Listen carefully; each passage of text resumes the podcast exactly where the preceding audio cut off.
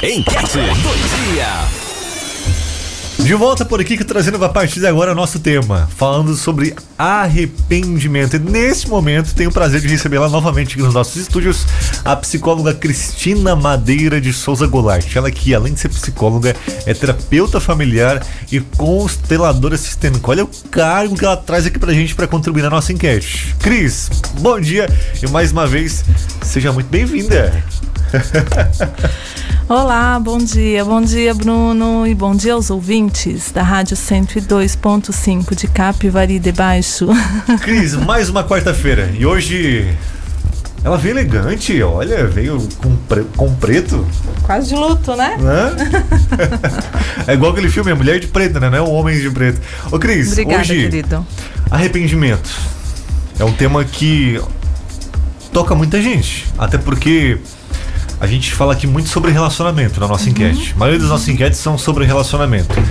E a questão do arrependimento num casamento, num namoro, é, é imprescindível, né? Porque você imagina, alguém que faz alguma coisa errada, fica, fica, fica martelando, não se arrepende, a, pessoa, a outra pessoa está esperando de. Porque o arrependimento é um, um, pedido de desculpa também, né, Cris? Uhum.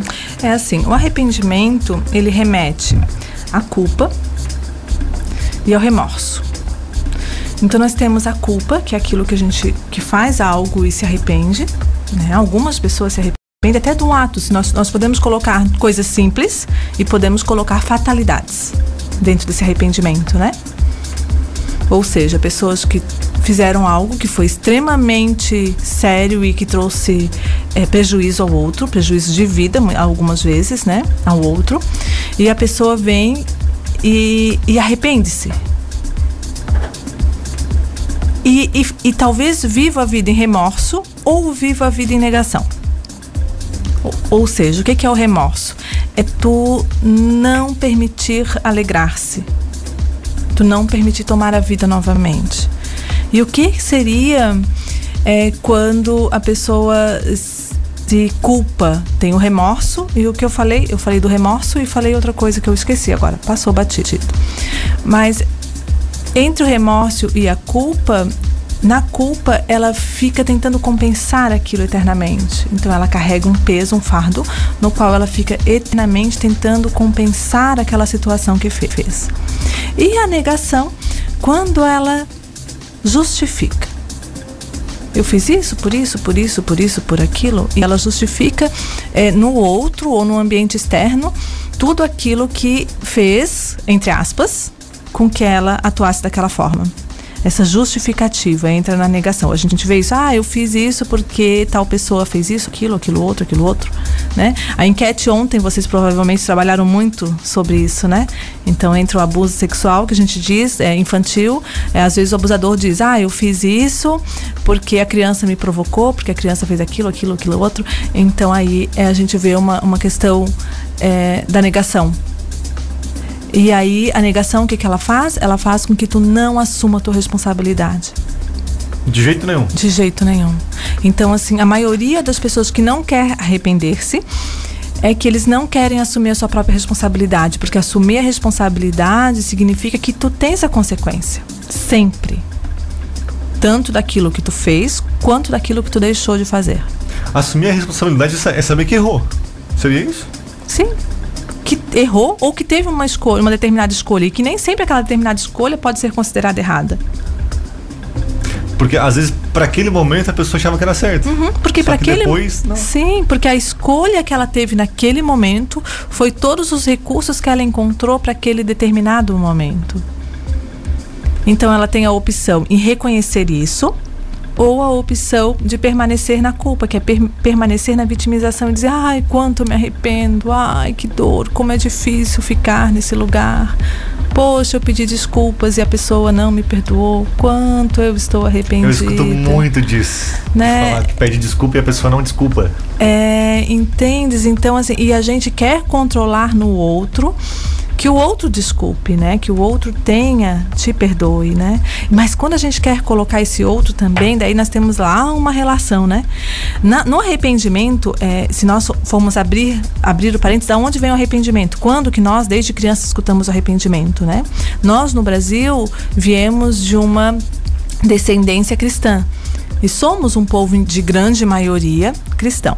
Então, o que que acontecia? O que que acontece? No hebraico vem do verbo chuve, que significa girar, retornar. Então, no hebraico, e se nós formos ver na, na ideologia cristã, o que é?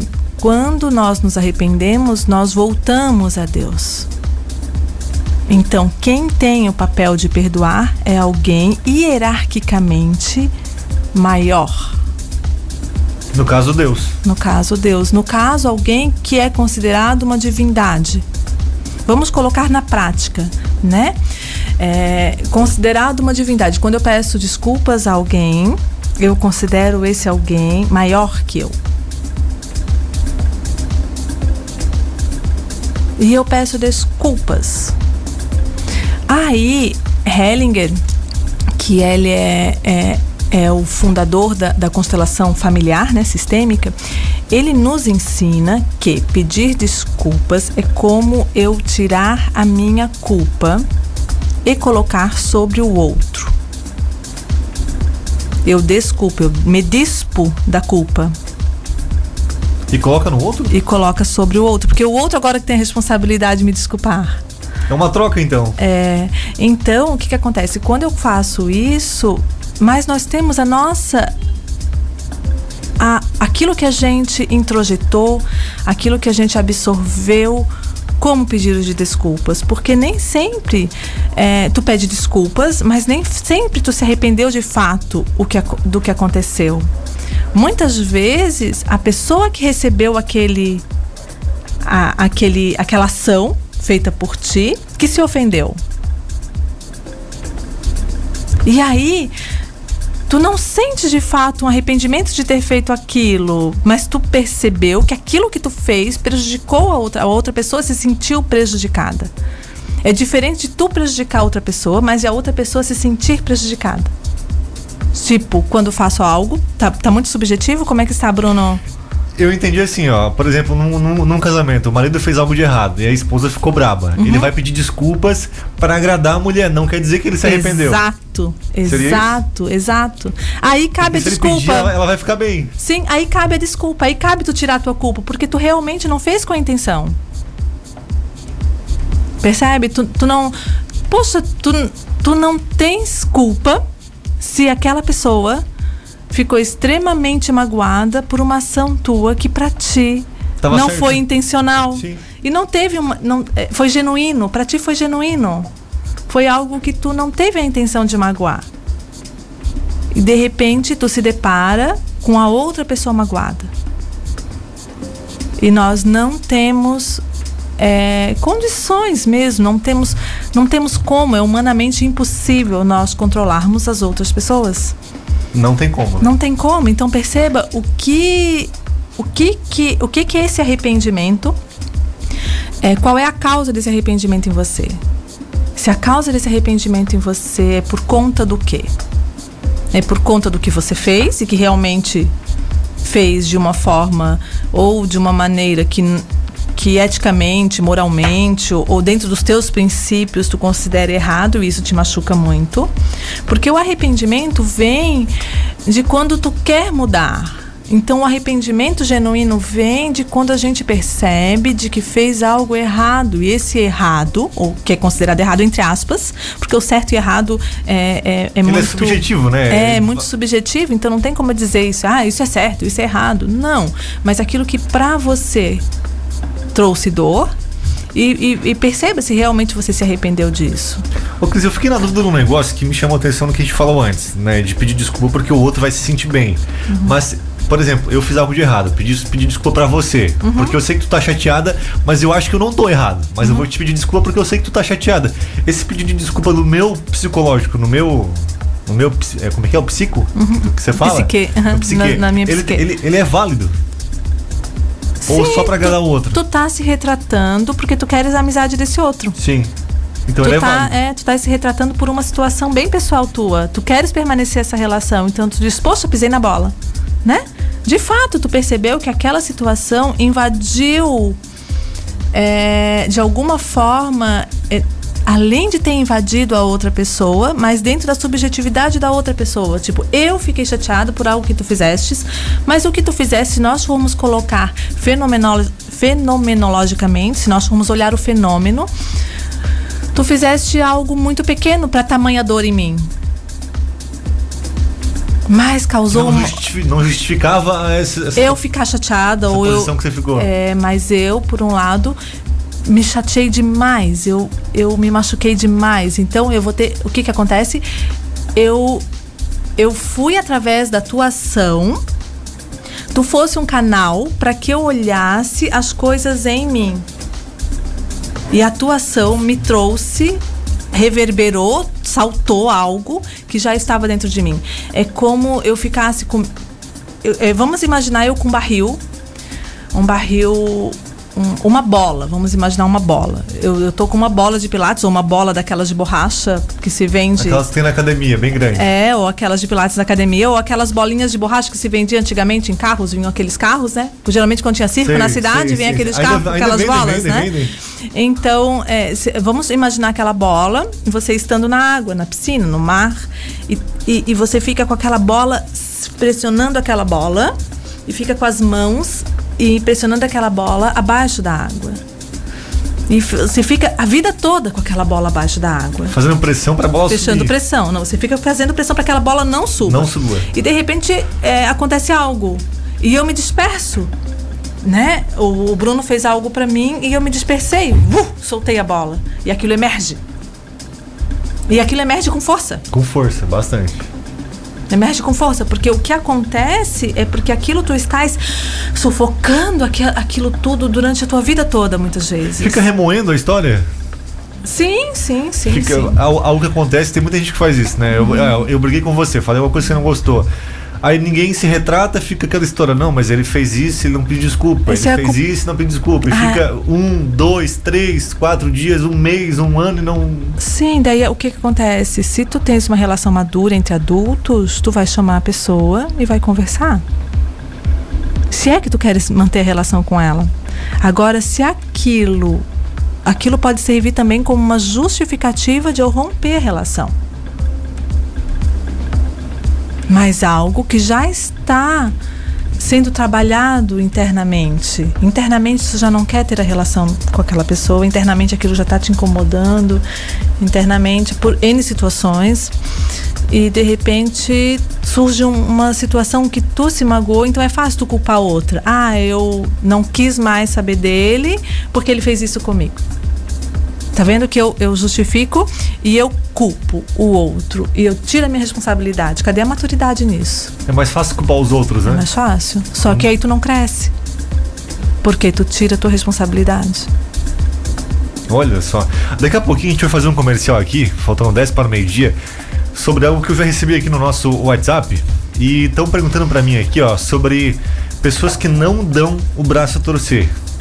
Pessoas que fazem coisas, eh, coisa errada, mas que, ah, o meu marido fez isso e não adianta, ele não pede desculpa, ele diz que tá sempre com a razão e ele não muda nunca. E nosso casamento não vai pra frente. Já recebi algumas participações aqui, daqui a pouquinho eu volto falando sobre isso e vão abrir espaço para você participar também. Daqui a pouquinho a gente volta no bate-papo falando sobre o arrependimento hoje com a psicóloga Cristina Madeira de Souza Goulart. Daqui a pouquinho.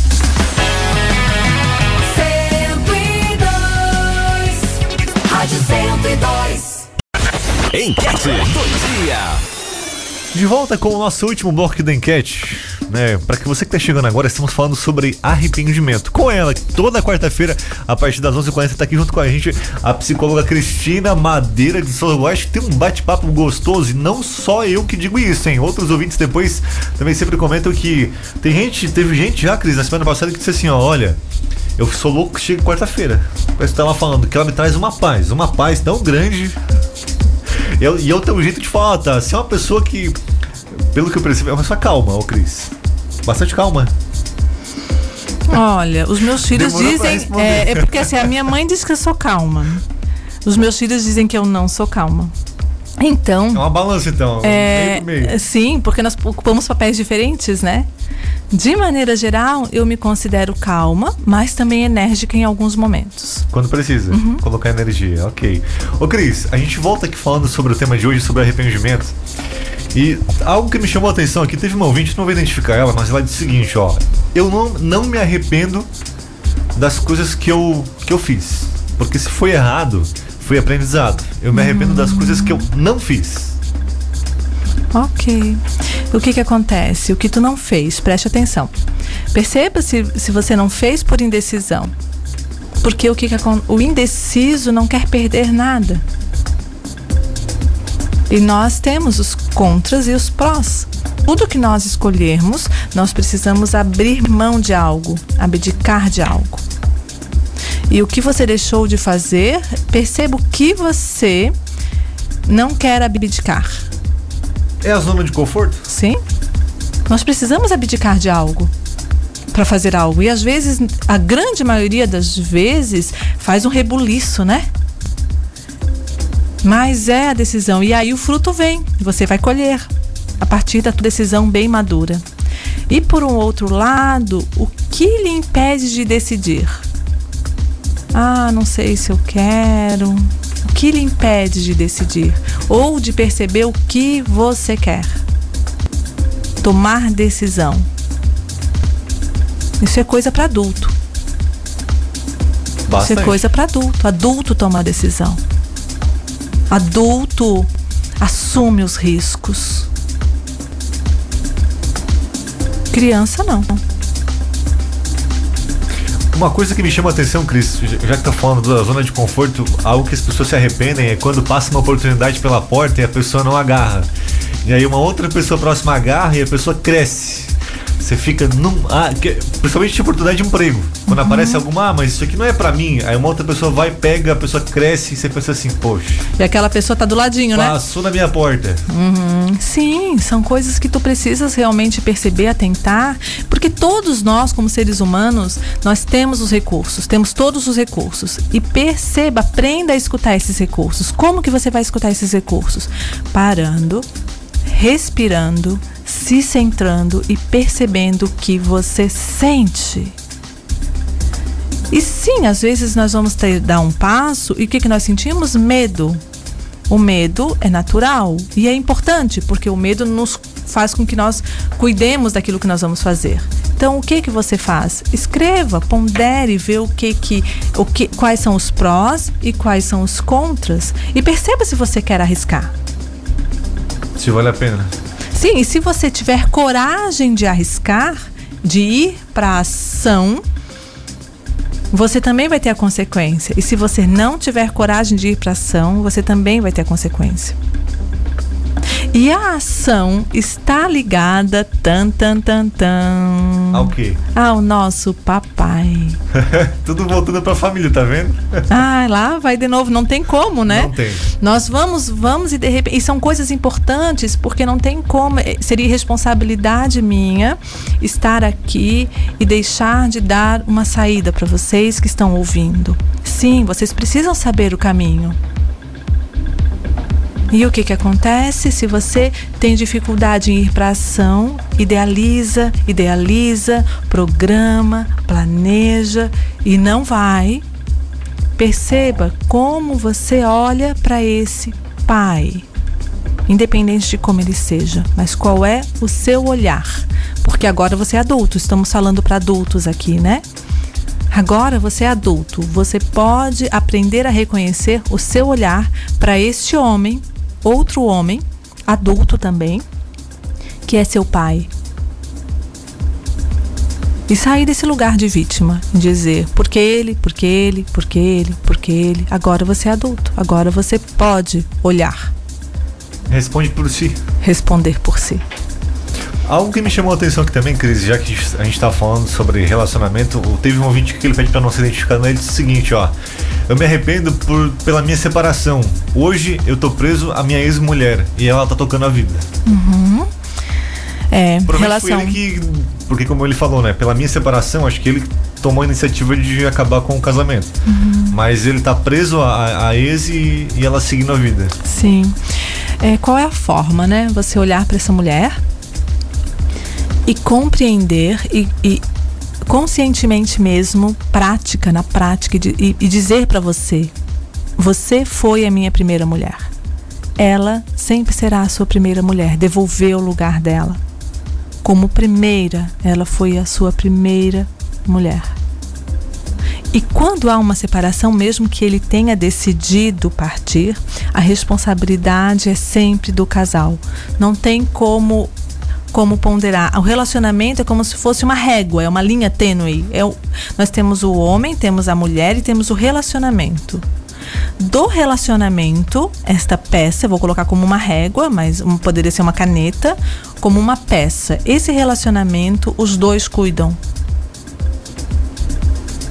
Quando esse relacionamento, por algum motivo, ele é rompido, os dois têm a responsabilidade. Os dois têm a responsabilidade. Não é só um que acaba um casamento. Não é só um, nunca. Nunca. É fácil o outro dizer, ah, porque foi tu que fez isso, porque foi tu que fez aquilo, ou porque é, foi tu que desistiu da relação, foi tu que. Não. O outro tem responsabilidade. Sempre. Não se culpe sozinho, então. Não se culpe, nem sozinho nem acompanhado. Perceba, assuma sua responsabilidade. Você decidiu sair dessa relação. Por N motivos que nós não sabemos, você sabe. E sim, ela está tocando a vida. O que você quer? Você quer ela de volta ou você quer tocar a vida? Parece que ele está querendo tocar a vida e não está conseguindo e vê que o outro está tocando. Tá vendo qual é a relação? Ela segue, ele não consegue. É, então a relação parece-me aqui né, a percepção que eu estou tendo é que a, a dor aí é por não conseguir tocar a vida e não por ter perdido aquela mulher. Então, olhando para isso, você olha para esta mulher, não sei se vocês têm filhos, é, você olha para essa mulher e você coloca, devolve a ela o lugar que é dela. Ela sempre será a sua primeira esposa. Sempre. Você pode ter outra relação. Essa outra relação sempre será a segunda ou a terceira. Mas cada qual tem o seu lugar. Colocar é, essas, essas pessoas que participaram na nossa vida em um lugar bom no nosso coração é o início para que você consiga olhar e retomar a sua vida. É igual o primeiro emprego primeiro emprego te dá uma base para o mercado, o segundo tá mais evoluído, o terceiro e assim sucessivamente. Sim, né? sim, sim. E vocês sabem que vocês viveram na relação. E tu sabes o que tu trouxeste de crescimento, o que tu trouxeste de dor e o que tu trouxeste de aprendizado dessa relação. Então, olhar para essa mulher e compreender que ela foi a primeira e sempre será a primeira mulher na tua vida em termos de esposa. E você, assim, você vai liberando o caminho para que você tome o seu rumo. E se caso tenha filhos, observe esses seus filhos e percebam que nos filhos vocês sempre estarão juntos. Os filhos são a constituição física, real, palpável, de que o casal nunca se separa. Ali nos filhos. É para sempre, né? É para sempre. Então você pode amar essa, essa primeira mulher nos seus filhos. Você pode respeitar essa primeira mulher nos seus filhos. Assim você vai conseguir seguir. E se não conseguir, procure um terapeuta, procure um psicólogo. Procure a Cris, hein? A Cris tá vendo que ela é a mulher é fera. Ô Cris, mais uma pergunta aqui, ó. Teve uma ouvinte que perguntou pra gente aqui, ó. Ela disse que o marido não dá o braço a torcer por nada. Nem uhum. que mate. Ela uhum. falou, ele, ele faz as coisas erradas e não reconhece. É, querida, você tá bem fora do lugar. É, eu preciso, eu preciso pontuar isso para você. É, perceba qual lugar que você está ocupando. Perceba se você está no lugar de mulher ou se está no lugar de mamãe desse homem. Exigindo uma reparação, uma desculpa, uma execução. É, não tem como eu falar muito aqui sobre isso, sabe, Bruno? Por respeito Sim, sim. a essa ouvinte. Até porque é muito superficial, tá? né? A gente não sabe como é o relacionamento sim, do casal, eles de casa. Sim, então são coisas pontuais e pessoais, né? Mas o que acontece é essa essa reivindicação pessoal generalizada e generalizando que nós somos inerente ao ser humano, é, essa pessoa está bem fora do lugar. E ela está num lugar bem perigoso. Ou seja, talvez ela esteja no lugar de mãe. E se ela está no lugar de mãe, quem é que está no lugar de esposa? A cadeira tá vazia. Sim, então perceba, volte para o seu lugar como esposa, como mulher desse homem. Se é que você quer manter a relação. Você ouviu, não, ouvinte? Você quer manter a relação? Então, ó, ache teu lugar. Ô, ô, Volta pro seu lugar. Volta pro seu lugar, né? Ver- Porque o verdade. lugar dela já é Já é dela. dela. É de esposa. Só que ela pode, por amor, ocupar outro lugar. Não é algo, não é um lugar ocupado porque eu quero ocupar, não, é porque eu vejo a necessidade desta pessoa, desse homem, desse marido no- neste caso, que ele precisa de uma mamãe. Ele precisa de cuidado. Ele pede isso inconscientemente. E o nosso inconsciente capta. E aí o que, que ele faz? Ah, eu vou. Eu, eu chamo que é a síndrome da boa moça. Eu vou lá e vou ocupar esse lugarzinho. E acaba sendo confortável. E daqui a pouco eu não sei mais qual é o meu lugar. Eu me perco. E o próximo passo são inúmeras situações. Ô, Cris, e pra achar o teu lugar? Por exemplo, por causa dela, você tá, tá ocupando um outro lugar. Você faz isso também, né? Você consegue achar o lugar das pessoas? Devolver o lugar das pessoas? Tem um, você é na. É, eu sirvo como facilitadora. O que, que acontece? É, nas terapias, de maneira geral, nós facilitamos as pessoas a encontrar novamente o seu lugar e a sua identidade, que a gente vai perdendo pelo meio do caminho, sabe? E a gente vai perdendo porque a gente vai querendo sanar as necessidades das pessoas. É um movimento, até eu chamo isso que é um movimento natural cristão, que a gente aprendeu isso, né, desde o berço, a servir, servir, servir, servir, atender a necessidade dos outros como bom samaritano. Sim, ser bom samaritano e ter compaixão é importante, mas do seu lugar. O que é do seu lugar? Compreender que nós não somos responsáveis pela felicidade do outro. E que esse outro também não é responsável pela minha felicidade. E como adultos, nós temos recursos disponíveis para a gente encontrar o nosso lugar, encontrar o nosso centro e poder seguir. E a partir desse momento, quando a gente encontra o nosso lugar, não existe outra alternativa, nós transbordamos. Porque quando nós estamos no nosso lugar, fazendo aquilo que nós devemos fazer, cuidando das nossas coisas, nós transbordamos e as coisas simplesmente acontecem. As pessoas elas vêm buscar e elas se saciam com o quê? Conosco. Mas por quê? Porque nós estamos inteiros. Agora, quando eu cuido das coisas dos outros, automaticamente eu não cuido das minhas. Então, quer se incomodar? Cuide das coisas dos outros fora do lugar. Ok, daí vocês vão pensar, sim, mas ela é psicóloga, ela cuida das coisas dos outros o tempo inteiro. Não, eu cuido do meu lugar. E o meu lugar qual é? Facilitadora. E logo que eu percebo que as pessoas estão já conhecendo, reconhecendo o seu lugar, tu- eu vou me retirando. Para quê? Para que ela assuma por completo o que é dela. Você só facilita. Sim. Eu facilito o que ela já tem e que ela não está descobrindo. Mas ela já tem, porque todos temos recursos próprios. E o meu papel é de facilitar. Eu, eu, eu usei um, um termo, eu lembro que a minha orientadora falou, uau, que ela falou que poesia quando tu escrevestes. É, eu usei um termo assim, dizendo que eu, eu que é como eu me sinto, tá? É como se eu apenas segurasse uma lanterna. E o caminho está todo ali. E eu estou ali segurando a lanterna e caminhando com você durante um tempo. Logo, você percebe e começa a recolher o que é seu e que você deixou cair pelo caminho. E recolhe, recolhe, recolhe. E o que, que acontece? Eu não preciso mais segurar a sua lanterna porque você já recolheu a sua. E aí, eu posso segurar a lanterna de outro por um tempo. E assim. A lanterna para outro, não de outro, né? A minha lanterna para outro por um tempo, até que esse outro também encontre a sua própria lanterna, reencontre a sua própria lanterna. Trocou a pilha? Uhum. Sim, às vezes novo. é só trocar pilha. né? às vezes é só trocar pilha.